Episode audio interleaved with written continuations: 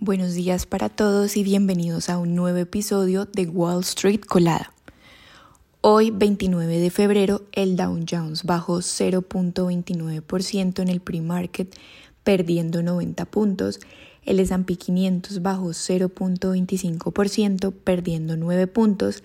El Nasdaq bajó 0.24%, cayendo 35 puntos y el petróleo subió 0.11% hasta los 78.03 dólares por barril.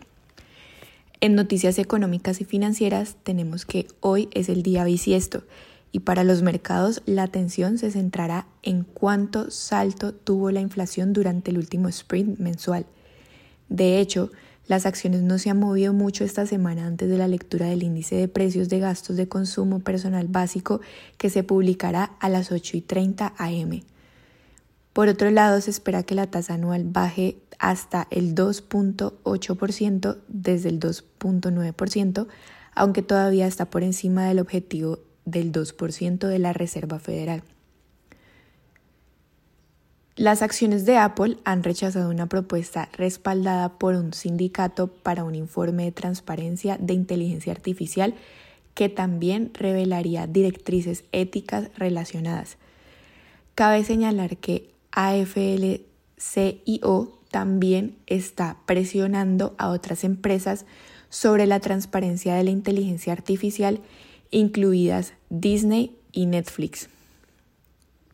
Por otro lado, tenemos que el Bitcoin está en racha, avanzando hacia su máximo histórico y acumulando su mayor ganancia mensual desde diciembre de 2020. La última corrida alcista que vio la capitalización de mercado de Bitcoin saltar a la asombrosa cifra de 1.23 billones en las últimas 24 horas. También los líderes del Congreso llegaron a un acuerdo de último minuto para evitar un cierre parcial del gobierno, llegando a un acuerdo sobre seis de los doce proyectos de ley de financiación que han estado estancados durante meses.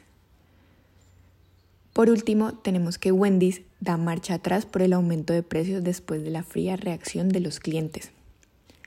Las acciones que tenemos hoy con predicción bullish son Alzheimer Corporation con más 2.98%, Constellation Energy Corporation con más 0.68%, Duolingo más, más 19.69%. Y las acciones que tenemos hoy con predicción de bearish son HP Inc. con menos 3.41%, MongoDB con menos 3.57% y Aaronwood Pharmaceuticals con menos 23.94%.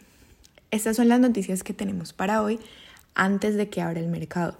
Les recordamos que pueden encontrarnos en todas nuestras redes sociales como arroba Spanglish Trades y visitar nuestra página web www.spanglishtrades.com para que no se pierdan ninguna noticia en la actualización del mundo de la bolsa de valores en español. Gracias por acompañarnos y escucharnos. Los esperamos en el próximo episodio de Wall Street Colada.